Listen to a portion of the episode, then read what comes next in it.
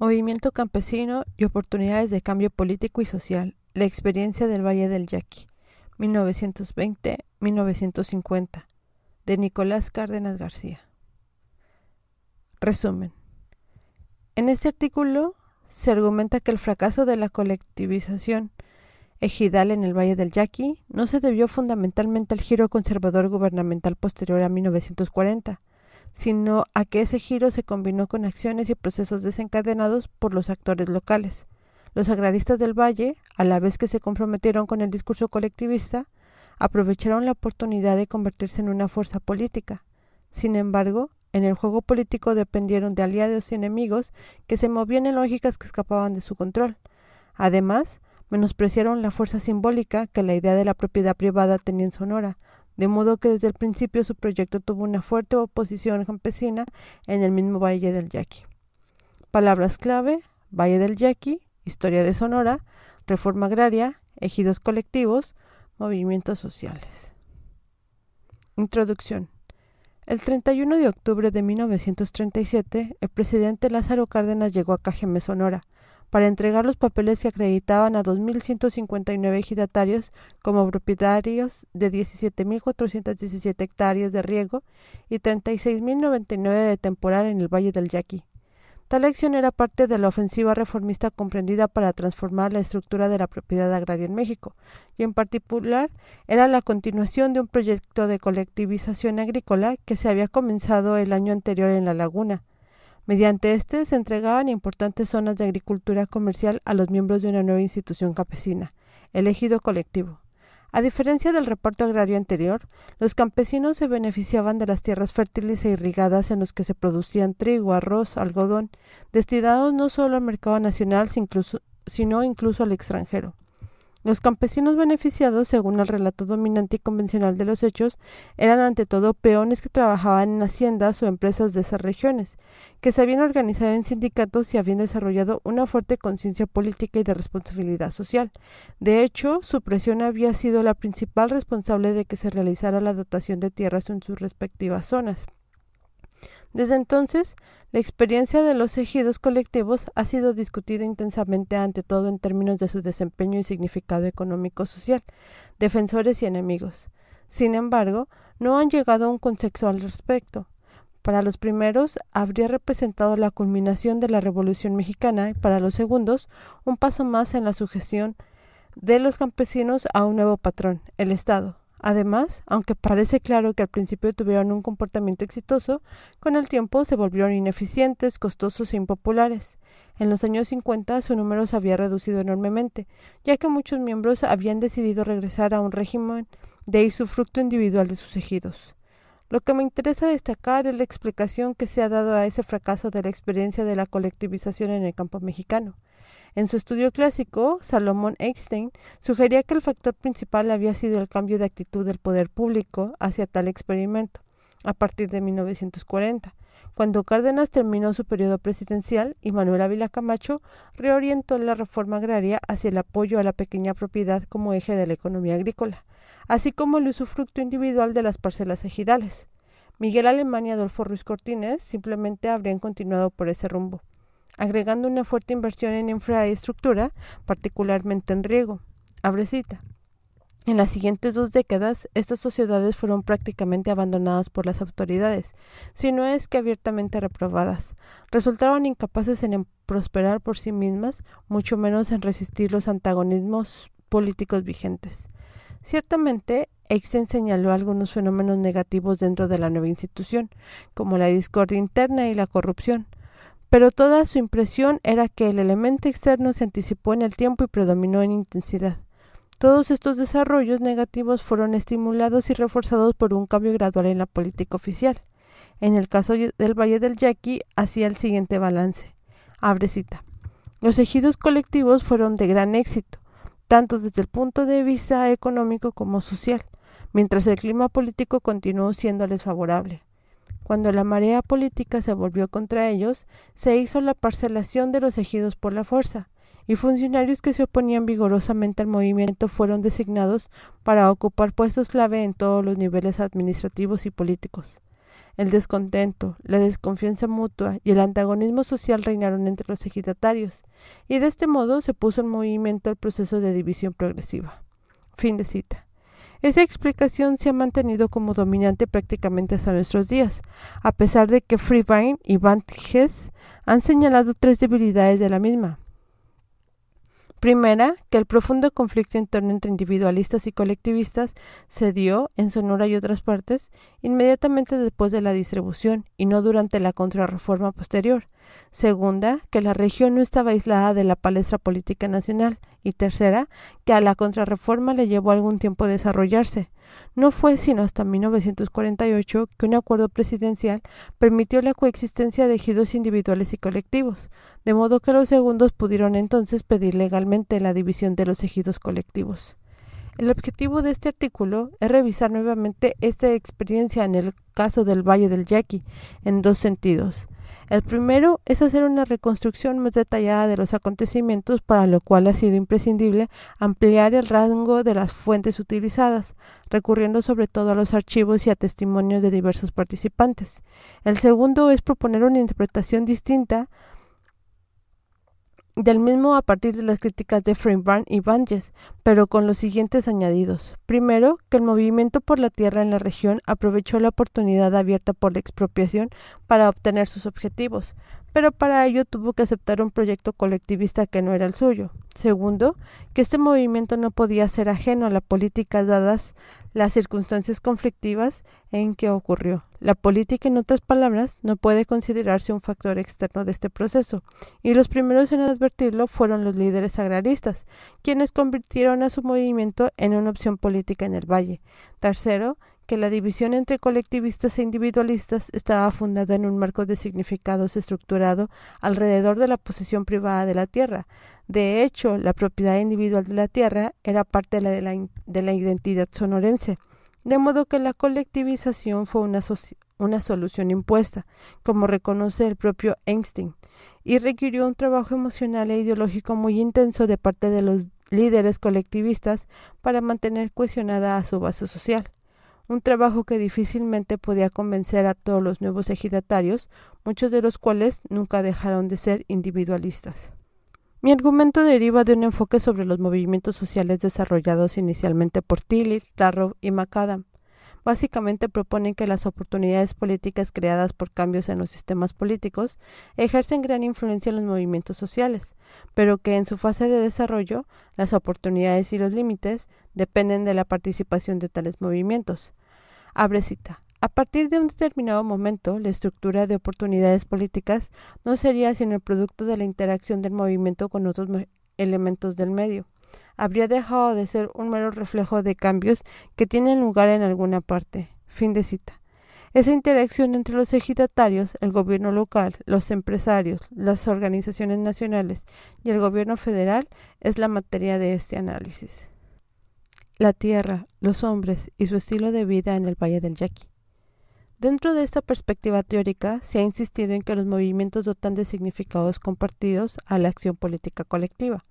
Esos significados, sin embargo, no se imponen sobre conciencias vírgenes, más bien entran a una disputa simbólica en la que el esquema interpretativo que simplifica y condensa el mundo de allá afuera, pautando y codificando selectivamente objetos, situaciones, acontecimientos, experiencias y secuencias de acciones dentro del entorno presente y pasado de cada uno, es el objeto mismo de la lucha entre los diversos actores involucrados.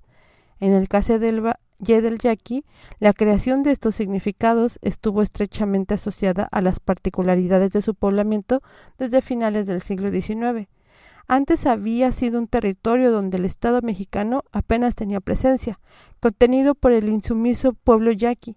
El proceso de colonización efectuado por particulares como Carlos Conant, el ejército federal y empresarios extranjeros como los hermanos Richardson han sido contados ya.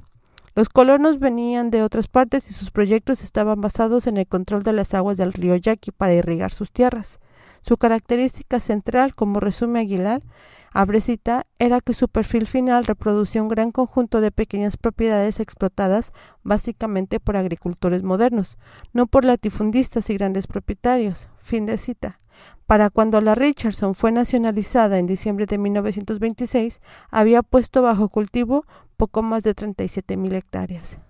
A pesar de las facilidades que brindó el paso del ferrocarril del Sud Pacífico por el valle en 1907, la llegada de los esperados colonos fue lenta. Los primeros crearon un poblado, Esperanza, que apenas contaba con 280 habitantes en 1900. En el valle, por esas fechas, las poblaciones más grandes eran Torim, con 3.056, y Cocorit, con 2.447 habitantes. En 1921, la estación Cajeme del ferrocarril, futura Ciudad Obregón, apenas tenía 237 pobladores. En 1930, en cambio, ya con su nombre actual, Ciudad de Obregón, era la cabecera del municipio de Cajeme y contaba con 8.469 habitantes. Para 1940 se había vuelto el centro indiscutible del valle, con sus 12.497 habitantes, quienes ya contaban con una moderna carretera que los unía tanto al norte como al sur. Sin embargo, el salto demográfico aún fue mayor con la siguiente década, pues en el siguiente municipio de Cajeme, que había integrado a Cocorit, ya vivían 63.025 personas, de las cuales 30.991 se concentraban en Ciudad Obregón. Los primeros colonos, nacionales o extranjeros, compartían no solo el, ideal de la agricultura moderna y eficiente, sino el de un espíritu pionero, lo que incluía tanto poner en explotación tierras vírgenes como defenderlas de enemigos violentos, en este caso los yaquis. Uno de ellos, Hugo Schrambeck, narró en sus memorias el accidentado periplo que lo llevó al valle. Después de un, viaje de varias horas por tren desde Guaymas, por el mal estado de la vía, llegó por fin a Cajeme a finales de 1917, donde, abrecita, no se imaginan de que había algo que pudiera llamarse pueblo, ni ranchería se puede llamar, unas cuantas casas que estaban cerca de la estación. Existía un almacén de madera, sus propietarios fuera de la compañía constructora Richardson, una casa de adobe, propiedad del señor Toby, y una choza de Seaman, comerciante de todas las hierbas, fierro viejo, comisionista, cantinero, tintero, intérprete, etc. Él y el señor Toby eran en aquellos tiempos los ciudadanos más conspicuos de Cajeme. Carlos Feucher, otro alemán que deambulaba por California, se enteró por los periódicos de las promesas de tierra y bonanza para los colonos en el Yaqui y le escribió a Herman Bruce preguntándole sobre el asunto. Este le respondió que fuera pronto, pues la emoción de un filme verdadero con indios feroces y rancheros valientes se encontraba en el primer episodio. Bruce no exageraba. La vida en estos primeros años para los colonos no era fácil. Hubo que traer en carretones arados e implementos. Había que trabajar con el fusil al hombro y aprender nuevas destrezas, como montar a caballo pasablemente o cocinar algunas cosas básicas. La preparación de la tierra incluía desmontarla de los firmemente enraizados mezquites, pitayas, aguaros y oco y todo eso en medio de altas temperaturas. El desmonte tenía que hacerse hacha y los canales secundarios muchas veces se construyeron a pura pala, aunque los más pudientes usaron el principio maquinaria tirada por mulas. Todavía en los años 20 y 30, cada nueva propiedad ganada en el monte, como la de Álvaro Obregón, implicaba la misma batalla, durmiendo sobre la tierra recién desmontada. Todos esos colonos fueron nacionales o extranjeros, no eran hacendados y mucho menos absentistas, sino hombres que trabajaban como sus mismos peones para salir adelante. El peligro mayor para estos colonos fue por mucho tiempo el de los yaquis broncos, ya que en la coyuntura revolucionaria aprovecharon para reanudar su prolongada lucha contra los invasores. Entre 1913 y 1919, sus amenazas y ataques contra pueblos, trenes y propiedades, sin importar la nacionalidad, fue permanente y muy real.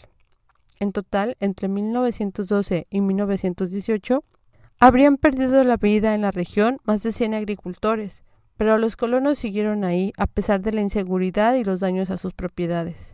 Lo notable es que, aun en esas condiciones, esta comunidad de pioneros pronto estableció una vida cotidiana caracterizada por la búsqueda de bienestar y la innovación tecnológica, no solo en los campos agrícolas, sino en la vida cotidiana. El uso de automóviles y equipamiento doméstico moderno estaba bastante extendido en la región, junto con casas en que no era extraño encontrar pisos de ladrillo, muros enjarrados y un exterior lleno de palmas, rosales, naranjos y álamos, que refrescaban los atardeceres flameantes de lila. Por lo demás, se trataba de una colonia muy empeñosa, pues generalmente tenían algo de ganado, cultivaban verduras, hortalizas y fruta, elaboraban jamón, tocino, mantequilla, mermelada, quesos, crema, cerveza, nieves, y hacían alegres excursiones a la playa, partidas de caza y fiestas. La propia compañía Richardson organizaba en Esperanza animados bailes las noches de sábado, y más Importante aún, los jóvenes colonos comenzaron a casarse con mexicanas, sobre todo los alemanes, pero no exclusivamente, de modo que las familias se emparentaron y aunque ciertamente no con la misma intensidad, algunos mexicanos compartían ese estilo de vida. Pronto el valle había cambiado su paisaje. Mediados los años 20 se cultivaba trigo, maíz, garbanzo, arroz, chícharo, alfalfa. Para ello se usaban, por ejemplo, máquinas cortadoras, trilladoras y avionetas fumigadoras. Además, ya existían enormes molinos, hoteles, talleres, empacadoras, una maderera, despepitadoras, curtidoras, gasolineras y grandes casas comerciales. Un personaje clave de este desarrollo y también decisivo en la formación del imaginario del Valle fue el general y expresidente Álvaro Obregón, quien decidió asentarse allí en 1924. Cuando llegó fue recibido con un gran picnic y una fiesta a la que asistió gente de todos los alrededores. La fiesta estaba justificada, pues Obregón trajo algo de capital, pero sobre todo deseos de trabajar e influencia política. Pronto se sumó al duro trabajo de desmontar la tierra, construyó su casona y dio vuelo a su faceta de empresario moderno. En todo ello ocupó a sus fieles indios mayo, aunque también dio trabajo a migrantes que llegaban del sur. Las fotos que conserva de esa época muestran que disfrutaba de esa vida. Los viejos colonos solo tenían buenos recuerdos suyos, con su pantalón de tirantes y su sombrero de paja, con barbiquejo, examinando las faenas de los primeros arrozales y de los albañiles que levantaban muros de la casona. El crecimiento obligó también a urbanizar Cajemé, con un diseño moderno y funcional, un cuadriculado de 100 hectáreas, anchas avenidas y calles, con espacios para plaza, parque, escuela, mercado y cárcel. También se construyó una laguna artificial de 50 hectáreas, alimentada con aguas del canal principal. Con todo ello, el primer día de enero de 1928, Cajemé se convertía en la cabecera municipal del municipio con el mismo nombre. Al mismo tiempo, miles de personas a diario bajaban del tren con el propósito de encontrar trabajo en los campos, los molinos, las empacadoras. Generalmente se instalaban cerca de los campos de trabajo, y así nacían poco a poco núcleos de población como Cuchehuaca, un conglomerado de casuchas de las típicas campesinas del valle, construidas con horcones, con paredes de carrizo forradas de pasta de arcilla, piso de tierra y el techo del mismo mezclado con paja. Estos recién llegados eran distintos, por lo general eran mexicanos y venían sobre todo de otras regiones de Sonora, de Sinaloa, Chihuahua, Jalisco, Durango y Nayarit. Además, después de 1930, llegaron otros mexicanos que, en el contexto de la crisis, regresaban de los Estados Unidos a buscar un medio de vida. Como ha señalado Banges, un tercio de los ejidatarios del Valle en 1941 eran gente de fuera de Sonora. A pesar de ello, considerando sus lugares de origen, parece razonable suponer que si bien muchos de estos inmigrantes fueron receptivos a los discursos reformistas de la Revolución mexicana, difícilmente habrían escapado del modelo de propietario ranchero, esforzado a la vez el moderno, que se había estructurado en esos años, pues no había otro al alcance. El movimiento agrarista y su búsqueda de aliados. Esta expansión demográfica trajo consigo, con relación a la Tierra, un cambio completo de lógica.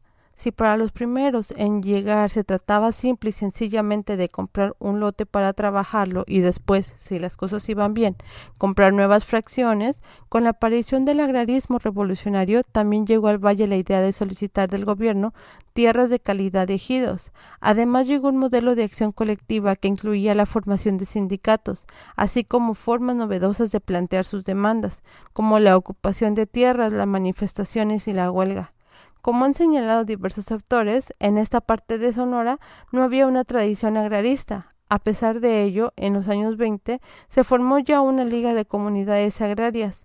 Hubo algunas dotaciones de tierra y un uso cierto de la ley de tierras ociosas que favorecieron a algunos poblados con ejidos de usufructo individual o parcelas temporales. La comisión enviada por el Departamento Agrario en 1935 a realizar el censo correspondiente encontró una población de 21.795 habitantes, de los cuales 4.616 eran jefes de familia. De ellos, satisfacían los nuevos requisitos en el Código de 1934, se incluyó a peones, arrendatarios y a parceros, y el requisito de antigüedad en el poblado se redujo a seis meses, para tener derecho a tierras ejidales 3.266 campesinos. En Ciudad Obregón, el crecimiento urbano y empresarial abrió un mercado de nuevo trabajo, aparte del rural.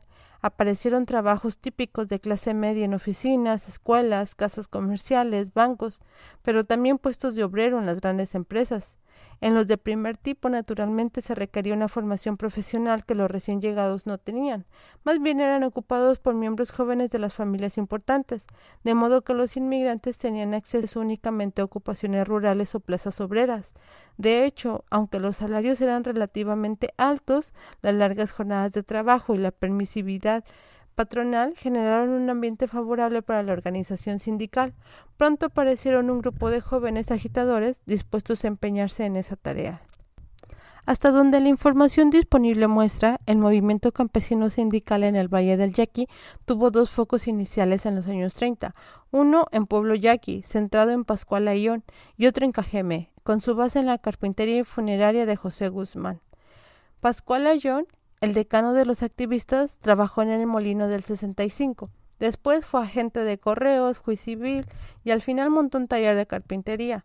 Pero su verdadera pasión era conseguir la tierra y su arma una máquina Oliver L10. A sus 60 años encabezaba reuniones que fueron decisivas en la creación de una red de jóvenes activistas que incluyó a Maximiliano El Machi López, Manuel R. Bobadilla, Jacinto López El Buki, Contreras, Vicente Padilla, Aureliano el Negro, B. García y los hermanos Matías y Alejandro Méndez. Contreras había trabajado de aprendiz en una vulcanizadora y después como peón. Jacinto López era zapatero, mientras que Matías era molinero y Alejandro almacenista en la arrocera, aunque después por breve tiempo fue minero en Cananea. En esa época dieron una primera demostración de fuerza cuando en una redada detuvieron a Guzmán y a otros respetados artesanos. El pueblo amaneció alborotado al día siguiente, y un decidido Rafael Contreras aprovechó para encabezar una multitud de quinientas personas rumbo al ayuntamiento.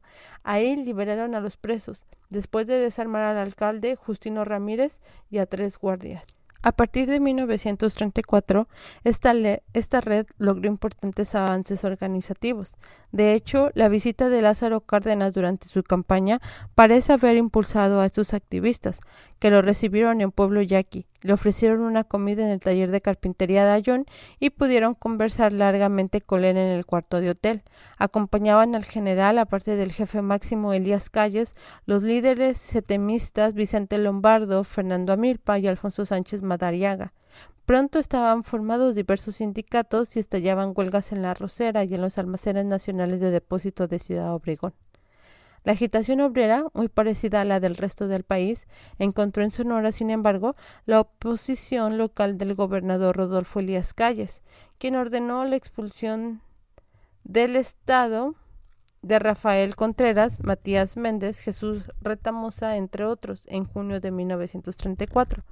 Contreras pudo esconderse, pero a los demás la policía judicial los condujo a la frontera con Sinaloa, donde la judicial correspondiente los, recibió para entregarlos a su vez a la de Nayarit. Esta los arrojó en la ribera del río Santiago y ahí un policía ex residente de Cajemé les advirtió que debían esconderse. Dos de ellos, Gil Rico y Antonio Ábalos, no pudieron hacerlo y fueron asesinados. Al año siguiente, entre mayo y junio, el gobernador también reaccionó violentamente a la solicitud de tierras ejidales que un grupo de campesinos asentados en el campo 60, propiedad de la Richardson, había hecho de acuerdo al procedimiento legal. Sus líderes fueron encarcelados una semana, Casildo Encinas, Bernabé Cortés, Próspero Rochín y José Pérez, y conducidos ante el gobernador, quien les ordenó desocupar los terrenos donde ya tenían construidas sus chozas como no lo hicieron, el 13 de junio se presentó a la policía, quemó sus, sus casas y los trasladó a otras partes del valle. En compensación, cada familia recibió 10 pesos. De cualquier modo, era difícil detener el proceso y además, el propio Rodolfo Elías Calles terminó su encargo el 1 de septiembre de 1935. Su sucesor, Ramón Ramos, parece haber tenido un talante más conciliador con los activistas sindicales, pero duró poco en la encomienda pues el Senado decretó desaparecidos los poderes en el estado de Sonora el 16 de diciembre de ese año, junto con los de Sinaloa, Durango, Zacatecas y Guanajuato. El nuevo gobernador enviado por Cárdenas, el general Jesús Gutiérrez Casares, quien gobernó hasta el 4 de enero del 37, dejó hacer a los activistas que avanzaron un poco más en su labor. Ese año, la inquietud y las expectativas en el valle sobre la proximidad del reparto eran patentes. Se formaban comités, llegaban ingenieros del departamento agrario. Todo el mundo trataba de anotarse en las listas y también aparecía el recelo de los propietarios. El siguiente gobernador, Román Yocupicio, también se definió como un enemigo del movimiento. Intentó cooptar a los grupos de solicitantes prometiendo en propiedad lotes de 10 y 15 hectáreas y formó una organización sindical paralela, la Confederación de Trabajadores de Sonora. Ambas cosas sin mucho éxito. El ejército a mediados de año tuvo que patrullar los campos. En ese clima, los líderes tuvieron que hacerse de aliados poderosos. En ese caso, la punjante Confederación de Trabajadores de México, CTM, sin embargo, el recorrido de afiliación y agitación de los setemistas por el Estado no estuvo exento de peligros. El delegado del Comité Nacional de la CTM, Enrique Torres Calderón, fue secuestrado. Lo encontraron caminando por el monte. Algunas chicharreras y unas delegadas de Nogales fueron encarceladas, y los propios líderes sonorenses telegrafiaron a Lombardo para que no asistiera al Congreso de Unificación, pues su vida correría peligro ahí. Finalmente, el Congreso tuvo lugar en Cajemé los días 11-12 de junio de 1937, sin la presencia de Lombardo, pero sí con la de los jóvenes líderes setemistas Fidel Velázquez, Leobardo Coca, Rodolfo Piña y Alejandro Carrillo. Ahí estuvieron casi todos los activistas locales de esos años duros, encabezados por Jacinto López, quien fue electo secretario general. Sintomáticamente, ni antes del Congreso ni durante su desarrollo se mencionó la idea de elegido colectivo, simplemente se pedía tierra con los términos hasta entonces conocidos, de elegido con parcelas individuales. Después del Congreso, en Hermosillo, Yocupicio tomó una un pequeño desquite encarcelando a Fidel Velázquez, Jacinto López, Francisco Figueroa Mendoza, Manuel S. Corvala y otros delegados. Según la versión de Padilla, Enegro García y Manuel R. Bobadilla se disfrazaron de militares y se introdujeron en la penitenciaría liberando a los delegados con un salvoconducto falso. Yocupicio liberó al resto, enterado de la marcha de miles de campesinos que saldríamos de Cajeme apoyados por Lázaro Cárdenas. Ese apoyo era real. Al mes siguiente, a John, el Machi López Contreras y el Negro García fueron a la Ciudad de México para recibir instrucciones y ultimar detalles con vistas al reparto. Y el 31 de octubre llegó el general Cárdenas a entregar los papeles con los que quedaban conformados los ejidos colectivos. El ambiente en las vísperas fue de gran expectación, con los líderes recorriendo el valle y unas veinte mil personas que llegaron por la noche al pueblo yaqui, donde se levantaron grandes bocinas en palos de pitaya para escuchar el mensaje cardenista, entre lumbradas de los que dormitaban o calentaban lonches, y se vino el día. En efecto, el presidente llegó por avión a las ocho de la mañana y dijo Aquí estamos, Jacinto, ya. Subió a un auto acompañado de los dos López y Contreras, pero luego se cambió un camión de carga para hacerse visible al pueblo que le brindaba sonrisas y agitaba pañuelos rojos y sombreros. Después de los discursos, se arrimó a los comales donde echaban tortillas y comió de la vaca tatemada en las mallas de Pascual Ayón. Luego abordó el tren Olivo y se fue con rumbo a Sinaloa.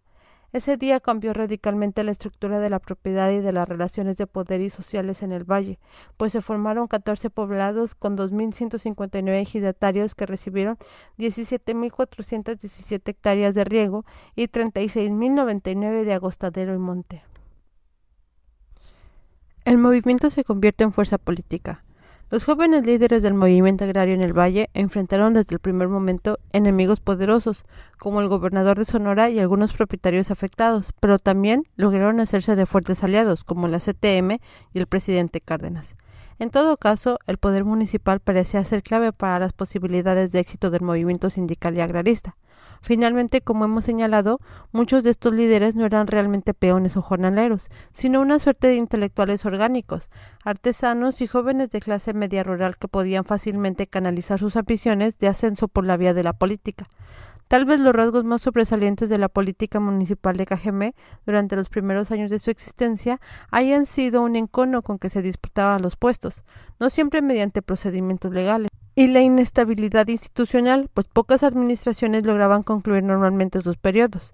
En la elección de abril de 1935, con el movimiento en marcha, el candidato triunfante, Crisógono Elizondo, no pudo tomar posesión porque los opositores al gobernador recién electo, Ramón Ramos, comenzaron una intensa agitación en contra de Elizondo, al que se acusaba de enemigo de clase trabajadora.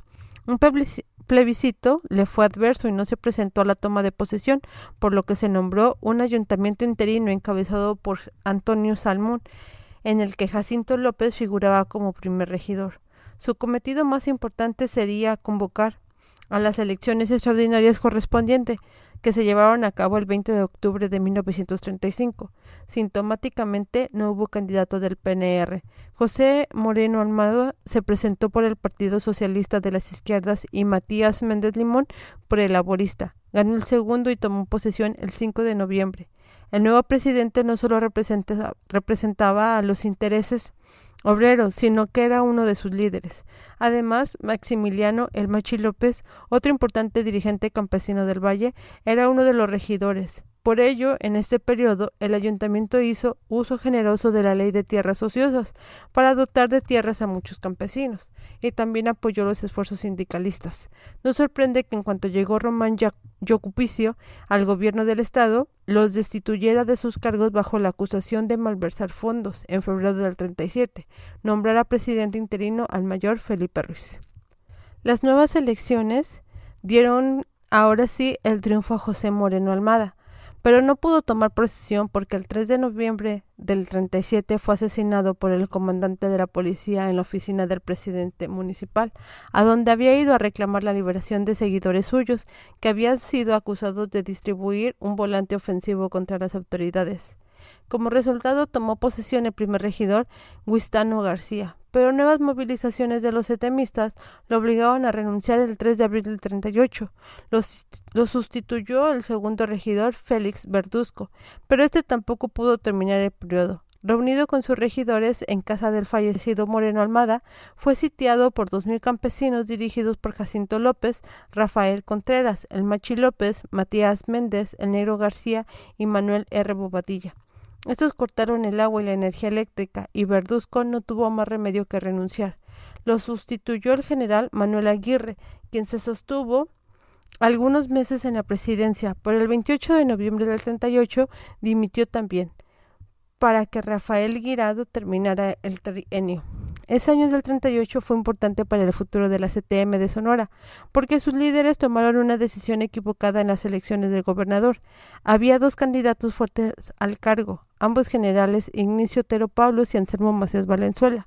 Los dos pretendían contar con el respaldo del presidente Cárdenas y protagonizaron una campaña llena de acusaciones mutuas sobre maniobras y maquinaciones sucias del contrincante. En un ambiente más bien confuso, confuso Yocupicio parece haberse decantado a favor de Macías e hizo que la organización sindical que prohijaba la CTS lo declarara su, su candidato.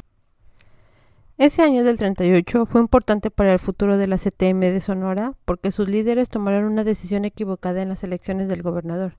Había dos candidatos fuertes a cargo, ambos generales, Ignacio Pablos y Anselmo Macías Valenzuela. Los dos pretendían ganar con el respaldo del presidente Cárdenas y protagonizaron una campaña llena de acusaciones mutuas sobre maniobras y maquinaciones sucias del contrincante.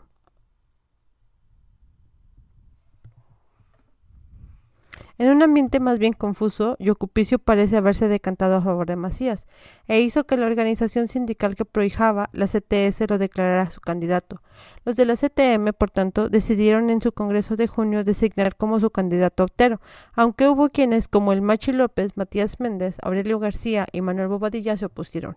En medio de esta confusión, Macías ganó las elecciones internas del PRM y posteriormente las elecciones. Alarmados los dirigentes nacionales de la CTM rápidamente armaron un congreso en la tercera semana de septiembre para rectificar el desliz y asegurar al presidente Cárdenas su simpatía por Macías.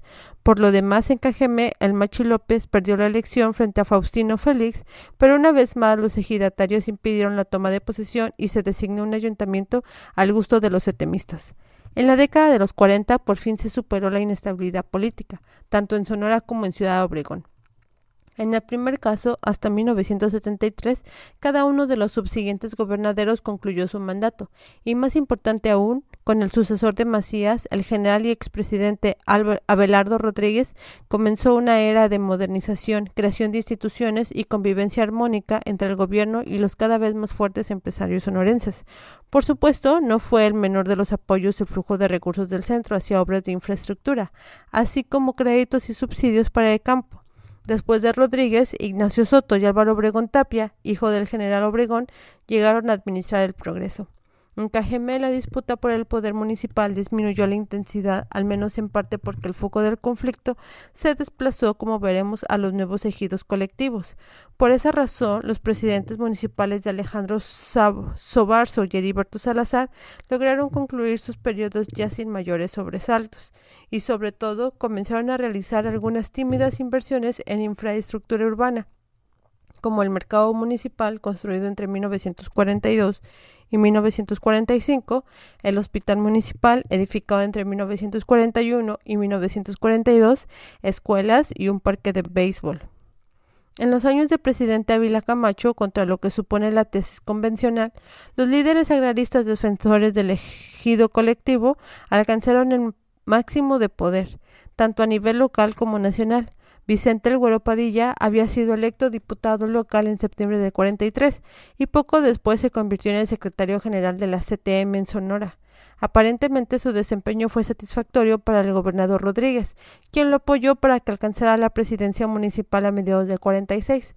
Padilla, bajo las siglas del PRM, gobernó con un ayuntamiento en el que dominaban los dirigentes agraristas, Bernabé Arana, Saturnino Saldívar, Matías Méndez Limón y Atanasio Aragón Gómez, y como sus predecesores no solo lograron terminar su periodo, sino que arreglaron las calles de la ciudad y construyeron el Palacio Municipal que funciona hasta nuestros días. Al mismo tiempo, Jacinto López era diputado federal y secretario de Asuntos Campesinos de la CTM, y el grupo agrarista controlaba la Unión de Sociedades de Crédito Ejidad del Valle del Yequi, así como la mayoría de los ejidos colectivos formados después del reparto.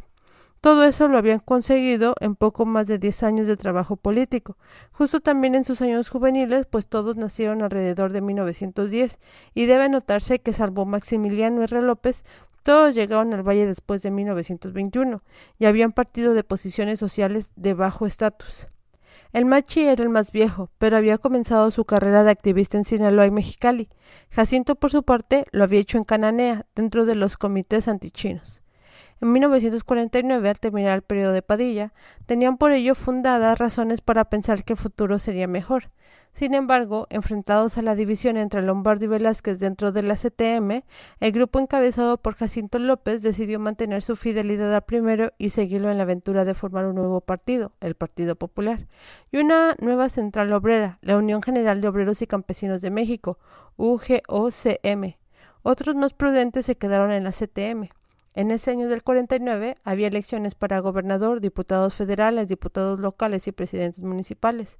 Ahora, bajo las banderas del nuevo partido, Jacinto López se presentó como candidato a gobernador, Saturnino Saldívar a la presidencia municipal de KGB y Aurelio B. a la Diputación Federal, así como Matías López a la local.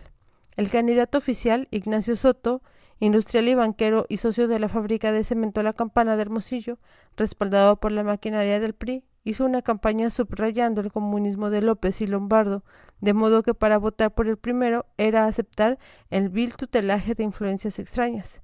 El resultado fue que los del PP perdieron todas las posiciones en disputa, aunque al menos en Cajeme, por medio de un fraude bastante burdo, el agente número 62 de la Dirección Federal de Seguridad, Arturo Schink, pudorosamente evitó hablar de cifras y simplemente afirmó que con las investigaciones practicadas se estima que el candidato del PRI, señor Ignacio Soto, obtuvo mayoría de datos. Y aunque en Cajeme se logró invalidar la elección, ahora se designó a un consejo municipal para cubrir el periodo del 49 al 52, encabezado por el general Miguel Guerrero Verduzco. A este le perseguirían Rodolfo Lías Calles y René Gándara, que en pleno auge agrícola, la presa de Obiachic se terminó en el 52, se encargarían por fin de modernizar Ciudad Obregón, con drenaje, agua potable, pavimento, iluminación, parques. En el 58, Ciudad Obregón era la ciudad moderna, limpia y bien iluminada que hoy conocemos. El conflicto entre colectivistas e individualistas. Cuando los ejidos colectivos recibieron la tierra no la pudieron ocupar de inmediato. Tuvieron que esperar en los casos en que ya había sido cultivada a que los propietarios expropiados levantaron la cosecha. Pero en el siguiente ciclo ya estaban posesionados de aquella que les correspondía, y aunque hubo evidentemente algún resentimiento de parte de los antiguos propietarios, que en su gran mayoría no eran equivalentes a los latifundistas de otras regiones, ese no parece haber sido un problema para los ejidos. Algunos propietarios incluso los apoyaron. Los problemas del ejido colectivo provenían de su propia naturaleza y eran de tres órdenes. En primer lugar estaba la división entre colectivistas e individualistas, en segundo el tipo de organización y el tercero el proceso de toma de decisiones. El primero se manifestó en cuanto se repartió la tierra y se resolvió momentáneamente hasta 1942.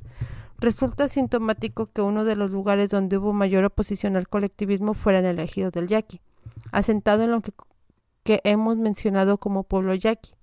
En la lista original de solicitantes había 464 jefes de familia, quienes recibieron 3.768 hectáreas de riego y 4.000 de agostero y monte. Además, como el resto de ejidos, un crédito de 150 mil pesos y hasta la ayuda de los vecinos agricultores. En asamblea fueron electos Carlos Álvarez como presidente del comisariado ejidal, y socio delegado en consecuencia, Esteban Hernández como secretario y como tesorero Pascual Ayón. Entre ellos pronto surgieron desavenencias, pues aparentemente le pidió a Ayón fondos para gastos ajenos al trabajo, por lo que éste renunció el 4 de marzo del 38. La disputa no terminó ahí, pues mientras en el cargo del presidente del comisariado se sucedían Manuel R. Bobadilla, Saturnino Saldívar y Bernabé Navarro, Importantes dirigentes de la CTM local y su grupo se afiliaban a la Liga de Comunidades Agrarias de Sonora del 40, dependiente de la Confederación Nacional de Campesina, y demandaban el deslinde y el parcelamiento individual del ejido. Sus argumentos tenían que ver con los malos manejos de fondos y con la conversión de los líderes en explotadores de los campesinos. De hecho, se negaron a seguir trabajando bajo el sistema de régimen corrompido que hace negatorio el esfuerzo de los ejidatarios. En marzo del 41 el conflicto se agudizó, pues los inconformes tomaron terreno del ejido y comenzaron a dividirlos. Según Jacinto López se trataba no solo de ejidatarios, sino de particulares y ejidatarios que nunca concurrían a los trabajos. Los setemistas tuvieron que recurrir al apoyo de las tropas federales para someterlos, pero el agente del Banco del Crédito Ejidal reconoció que había un problema de fondo y realizó un recuento con la intención de dividir en dos al ejido una parte para los partidarios del sistema individual y otra para los colectivistas.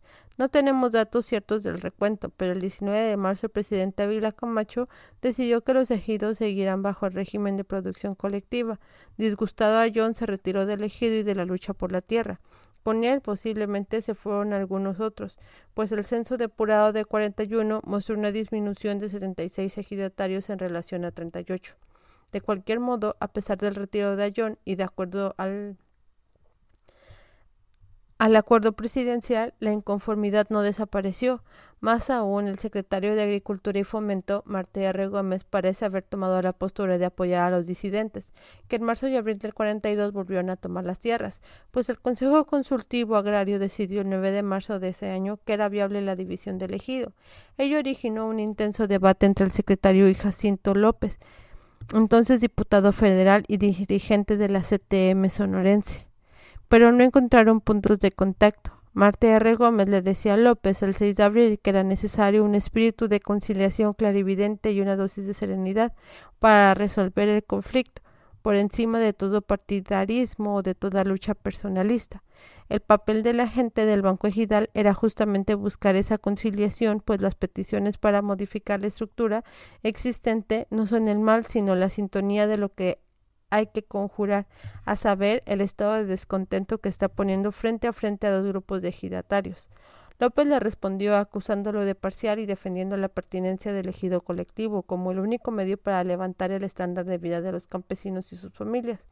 Aparte de que el único medio para levantar el estándar de vida de los, de los campesinos y sus familias a base de maquinaria pesada era posible a través del sistema de explotación individual de la tierra. Y para comprender esta realidad, afirmaba, no es necesario nacer con dotes de clarividente. Para el soberbio dirigente sonorense el asunto estaba muy claro. No se trataba de dos grupos de ejidatarios, sino de un grupo bien organizado, perfectamente orientado con un sistema que prestigia a la revolución agraria extremadamente mayoritario frente a otro, sin bandera revolucionaria, absolutamente desorganizado, al servicio de los enemigos de la causa agraria en actitud de rebeldía a las leyes de la materia y con un propósito fundamental de romper la unidad con perjuicio de la producción. El 5 de julio siguiente, en medio de conatos de violencia, Ávila Camacho firmó un nuevo acuerdo que ratificaba la forma colectiva de trabajo. Decisión extraña, pues de cierto modo tomaba distancia de las acciones del secretario de Agricultura. Tal vez estaba demasiado cercano el recuerdo del general Cárdenas, al que además llamó a colaborar en el contexto de la guerra, tal vez haya juzgado que la fuerza adquirida por la CTM hacía inapropiado tomar otra decisión por el momento. En todo caso, la Liga Femenil de Lucha Social del pueblo yaqui, compuesta de esposas, hijas y hermanas, que los ejidatarios inconformes adheridas a la CNC le reclamaban al presidente su decisión y le preguntaban si las tierras fueron dotadas a directiva del comisario de ejidal del lugar y no a los campesinos, pues los primeros, que se hacían pasar por colaboradores de su gobierno, no vienen más que a extorsionar a los campesinos y a crearles problemas al gobierno. Poco después, el viento político dejó de favorecer a los etimistas. Al principio de 44, el Banco Ejidal, en un cambio de orientación importante, decidió crear una central de maquinaria en el Valle del Yaqui, a lo que tendrían que contratar los ejidos para la realización de labores específicas. Hasta ese momento, los ejidos habían recibido créditos generosos para la adquisición de maquinaria y la operaban directamente. Por ello se quejaban ahora de no tener la propiedad implicaba un vasallaje humillante, a la vez que se creaba un clima de incertidumbre y desconfianza en los ejidos. Tenían razón los líderes setemistas para estar preocupados, pues las críticas y la disidencia tomaron nueva fuerza con el ascenso a la presidencia de Miguel Alemán. Al gobernador Abelardo Rodríguez, en ese momento, pidió un informe detallado de la situación a los ingenieros Luis A. Aldaco, Alonso Fernández y Rodolfo Schultz a principios del 47. El documento que le entregaron es muy interesante porque resume las críticas más importantes que se habían hecho en todos años a la administración de los ejidos colectivos. Ahí se mencionaba la presión de los líderes etemistas sobre las autoridades agrarias, la obstrucción que sufrían los ejidos no controlados por ellos, el acaparamiento de parcelas por los líderes quienes llevaban una vida dependiosa, el mal uso de la maquinaria, la corrupción de sistemas de liquidaciones, el extravío de toneladas de trigo en los almacenes de la Unión, el uso de recursos para las campañas políticas, el despojo de sus derechos a muchos ejidatarios opositores e incluso la comisión de crímenes que había creado un clima de temor elevar más quejas. Su conclusión era que es verdaderamente insultante el contraste que se observa entre los verdaderos trabajadores y los líderes, pues estos, a pesar de que nunca se les ha visto trabajar una parcela, levantan grandes cosechas a base de acaparamiento de parcelas, las que son trabajadas por ejidatarios que en realidad no son más que peones y aquellos los patrones sin responsabilidad alguna, y aprovechan en su beneficio personal toda la maquinaria y elementos que la nación les ha proporcionado, y en final que vienen siendo víctimas de la explotación insaciable de esos líderes que ellos mismos repudian. Al final, proponían que el presidente de la República enviara una comisión con personal idóneo y ajeno a los intereses creados en la región para hacer una investigación amplia del caso, si bien ya sugerían una reforma que dejara en libertad a los ejidatarios de elegir el sistema que más acomodara sus intereses. No se pronunciaban en contra de la explotación colectiva, sino en contra de su carácter obligatorio, en un medio que no tiene lo suficiente preparación para controlar la actuación de los dirigentes. En todo caso, no solo los individualistas o los propietarios privados del valle venían, veían problemas, deficiencias o corrupción en los ejidos colectivos, sino que parece haber sido una percepción extendida incluso entre los propios ejidatarios. Romualdo Sarmiento recuerda que perdieron grandes extensiones de tierra por mayordomos analfabetos y administradores borrachos que perdían cosechas por descuidos pero cobraban el seguro correspondiente, y que había gente que no trabajaba fuera de la vejez o por coyotes, en fin, que en vez de enviar ingenieros capacitados a asesorarlos, el gobierno mandaba puros socialistas malos, dirigentes y pendejos en la agricultura. Alfonso Encina señalaba que muchos ejidatarios en época de cosecha se iban a trabajar a las fincas privadas porque pagaban más y que por ignorancia se descomponía la maquinaria. Alejandro Méndez, que por esa época trabajó de inspector del banco, Daba ejemplos de los malos manejos de las directivas. Por ejemplo, siempre había comisionados, aviadores o enfermos que no trabajaban y cobraban, amparados incluso por líderes con fama de incorruptible como Bernabé Arana. Algunos faltaban al trabajo para tomarse unas cervezas, se desperdiciaba el agua y se compraba maquinaria y de pésima calidad que duraba muy poco tiempo. En fin, abundaban las quejas hacia la ostentación y el dispendio de los líderes, comisariados y agentes del Banco Ejidal y de cómo el colectivo fue la trinchera de su poder político hasta convertirnos en enemigos unos de otros, compañeros irreductibles años atrás. En las listas de raya aparecían favoritos con hasta 400 o 510 trabajados al año. E incluso aparecían liquidaciones para dirigentes como Jacinto López. Se inflaban gastos, algunas compras eran ficticias y algunos ejidatarios no entregaban la cosecha completa al banco y la vendían a compradores de chueco. Y los pagadores del banco, cuando hacían liquidaciones grandes, aprovechaban para sustraer algunos billetes de los fajos que los campesinos recibían con prisa festiva sin señalar.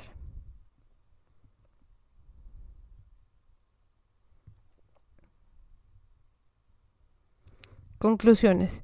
Entre 1934 y 1952 se dio en el Valle del Yaqui un ciclo de acción colectiva centrado en un movimiento campesino que luchaba por la tierra. Si bien la política reformista de Cárdenas le abrió la oportunidad de obtener esa meta en la forma de ejido colectivo, conservarlos y hacerlos productivos, lo obligó no solo a institucionalizarse, sino a ampliar sus actividades al campo de la política local, estatal y aún nacional. En ese proceso, los líderes emergentes tuvieron capacidad de conseguir aliados poderosos y mantener un cierto control en sus bases, así como de construir un discurso centrado en la redención campesina y las ventajas económicas de la cooperación. Sin embargo, este discurso no tenía bases profundas en la región. Amén de los ejidos colectivos, pronto mostraron serias deficiencias en su operación cotidiana. Por ello, desde el principio hubo un contramovimiento de signo individualista que a su vez supo captar importantes apoyos locales y nacionales.